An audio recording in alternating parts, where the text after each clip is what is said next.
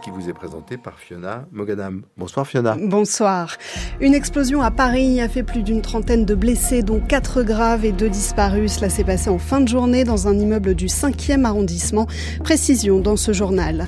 Quand un groupe attaque un quotidien en diffamation et lui réclame plus de 13 millions d'euros, Casino accuse les enquêtes de la lettre A d'avoir fait chuter la valeur de ses actions. Comment gérer et investir les milliards d'euros pour la reconstruction en Ukraine? Il faut des investissements dans des projets concrets, alors qu'une conférence internationale pour la reconstruction a lieu en ce moment à Londres. Londres où la National Portrait Gallery rouvre ses portes demain après trois ans de travaux. Nous évoquerons l'importance du portrait dans l'art avec notre invitée, l'historienne de l'art Sabine Padeloup. Ce sera dans quelques minutes. 29 personnes sont blessées, dont 4 en urgence absolue et 2 sont toujours portées disparues après une explosion en fin d'après-midi dans le 5e arrondissement de Paris. C'est un bilan toujours provisoire. L'explosion a eu lieu dans un immeuble qui s'est effondré. Que s'est-il passé, Gaëlle Joly? Alors même si la piste d'une explosion au gaz a été évoquée, le préfet de police de Paris, Laurent Nunez, a indiqué euh, ce soir vouloir rester extrêmement prudent sur la cause du sinistre, même prudence chez la procureure de Paris, Laure Becquot, qui s'est rendue sur place tout à l'heure. Selon elle, des détonations ont été entendues sans que rien ne permette pour l'instant d'en déterminer l'origine. L'enquête a été confiée à la police judiciaire avec un champ d'investigation le plus large possible. Elle devra déterminer s'il y a eu violation ou non de certaines réglementations ou imprudence individuelle. Il était euh, un, peu avant 17 heures quand les témoins racontent avoir entendu un énorme bruit, vu la façade d'un immeuble de trois étages de la rue Saint-Jacques s'effondrer. L'un d'eux raconte avoir vu une boule de feu de 20 à 30 mètres de haut et senti une odeur de gaz. Euh, signe de la violence de l'explosion, des vitres ont été soufflées jusqu'à 500 mètres euh, de cet immeuble. Gérald Darmanin vient d'arriver sur place. Le pronostic vital des quatre blessés graves est engagé, affirme le ministre de l'Intérieur. Ce sont 37 personnes au total qui ont été euh, blessées. Et concernant les disparus, les chiens utilisés par les pompiers pour les recherches ont marqué. Il est donc possible que nous retrouvions cette nuit des corps ou des personnes vivantes, explique le ministre. Une partie des restaurants courte paille vont être repris par la société La Boucherie. Le tribunal de commerce vient de valider l'offre de rachat partielle, mais une centaine de courte paille vont fermer et près des 1500 salariés sur les 2000 que compte euh, l'enseigne vont être licenciés. L'enseigne de restauration était en redressement judiciaire depuis trois mois. Le groupe Casino réclame 13 700 000 euros au quotidien. La lettre A Casino a déposé plainte pour diffamation à l'encontre du média. Jamais un tel montant n'a été euh, demandé. Le distributeur reproche à la lettre A des articles au sujet de son rachat. Alors qu'il est en grande difficulté financière, Casino estime que ces révélations ont plombé la valeur de l'action François Chagnot. Cette somme inouïe en la matière, 13,7 hein, millions d'euros, correspond à la perte de valeur boursière de Casino au cours de la journée du 8 juin. Ce jour-là, la lettre A publie deux articles. Le premier révèle que certains administrateurs indépendants chargés de redresser l'entreprise en procédure de sauvegarde sont tentés de démissionner. Le second évoque le désistement d'un des potentiels repreneurs. Ça, c'est une information qu'on a publiée euh, à 11h40. Octave Bonneau, rédacteur en chef de la lettre A. Et il se trouve qu'elle a été confirmée par le groupe Casino lui-même à 18h05, euh, donc après la fermeture de la bourse. En quelques heures, l'action Casino plonge de 2,26%. Sans vouloir euh, s'exprimer à notre micro, le groupe impute directement cette chute à la publication de l'article. Il est hors de question qu'on se soumette à un devoir de précaution quand on sort les infos, qu'on se pose la question de savoir si ça va faire monter ou baisser euh, le cours de la bourse. Une tentative d'intimidation selon le rédacteur en chef de la lettre A. Ça veut dire que si on continue cette couverture de raconter le processus de décision euh, pendant qu'il se fait, on nous met une amende euh, qui conduirait à mettre la clé sous la porte. Parce que 13 millions d'euros à un groupe de presse qui a 8 millions d'euros de chiffre d'affaires, c'est clairement une menace. Une menace impressionnante par la taille du bâton, mais qui a peu de chances d'aboutir, explique euh, maître Basile Adair, avocat au barreau de Paris, spécialiste en droit de la presse. En matière de diffamation, les juridictions n'accordent le plus souvent que des réparations symbolique. C'est très difficile d'établir euh, un lien de causalité directe entre une publication et euh, la chute du cours d'une action qui d'ailleurs peut remonter, etc. Depuis le début de l'année, le cours de l'action Casino a chuté de 47%. Des dizaines de pays et d'institutions internationales sont actuellement réunis à Londres pour la conférence pour la reconstruction de l'Ukraine avec pour objectif de collecter des fonds. Kiev réclame une nouvelle aide de 5 milliards et demi d'euros dans les 12 prochains mois, estimant que c'est le plus grand chantier de reconstruction en Europe depuis la Seconde Guerre mondiale.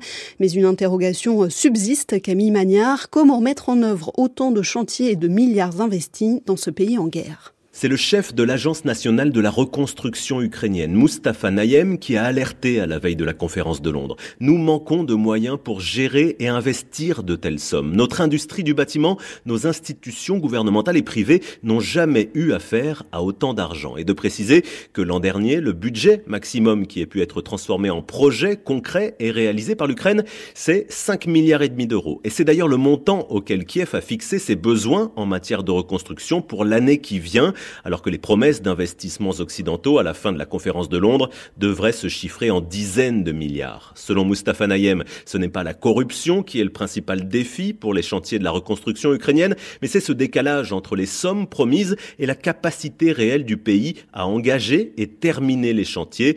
Et ce n'est pas parce que les Ukrainiens travaillent mal, insiste-t-il, mais je vous mets au défi de me citer un pays qui arriverait à gérer autant d'argent d'un coup.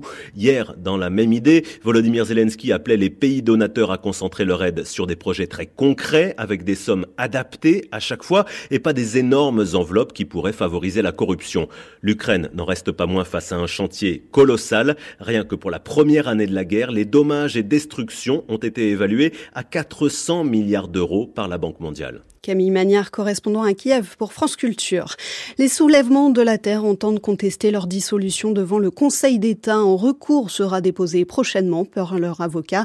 Ils estiment qu'il s'agit d'un mouvement euh, protéiforme et non d'une entité déclarée et qu'il ne peut donc être dissous.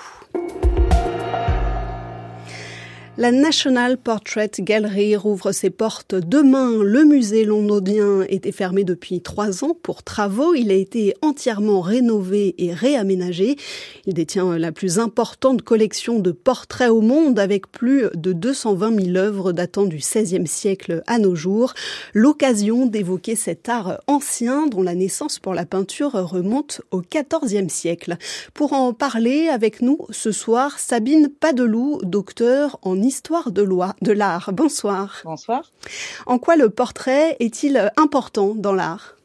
Alors le portrait est important dans l'art parce qu'il il est euh, en fait une catégorie à part dans l'histoire de l'art parce qu'il euh, il montre beaucoup de choses. Il montre comment on se représente soi, comment on représente l'individu euh, en tant qu'entité à part entière, mais aussi en tant que une personnalité social en fait comment quelqu'un va être euh, va véhiculer une image de soi et de son statut social et aussi bah, des courants parce que de nombreux artistes euh, ont représenté euh, des personnalités qu'elles soient célèbres ou pas mais en tout cas ça représente des moments clés à chaque fois en histoire de l'art sur l'évolution des styles et la manière dont on se voit et on voit les autres.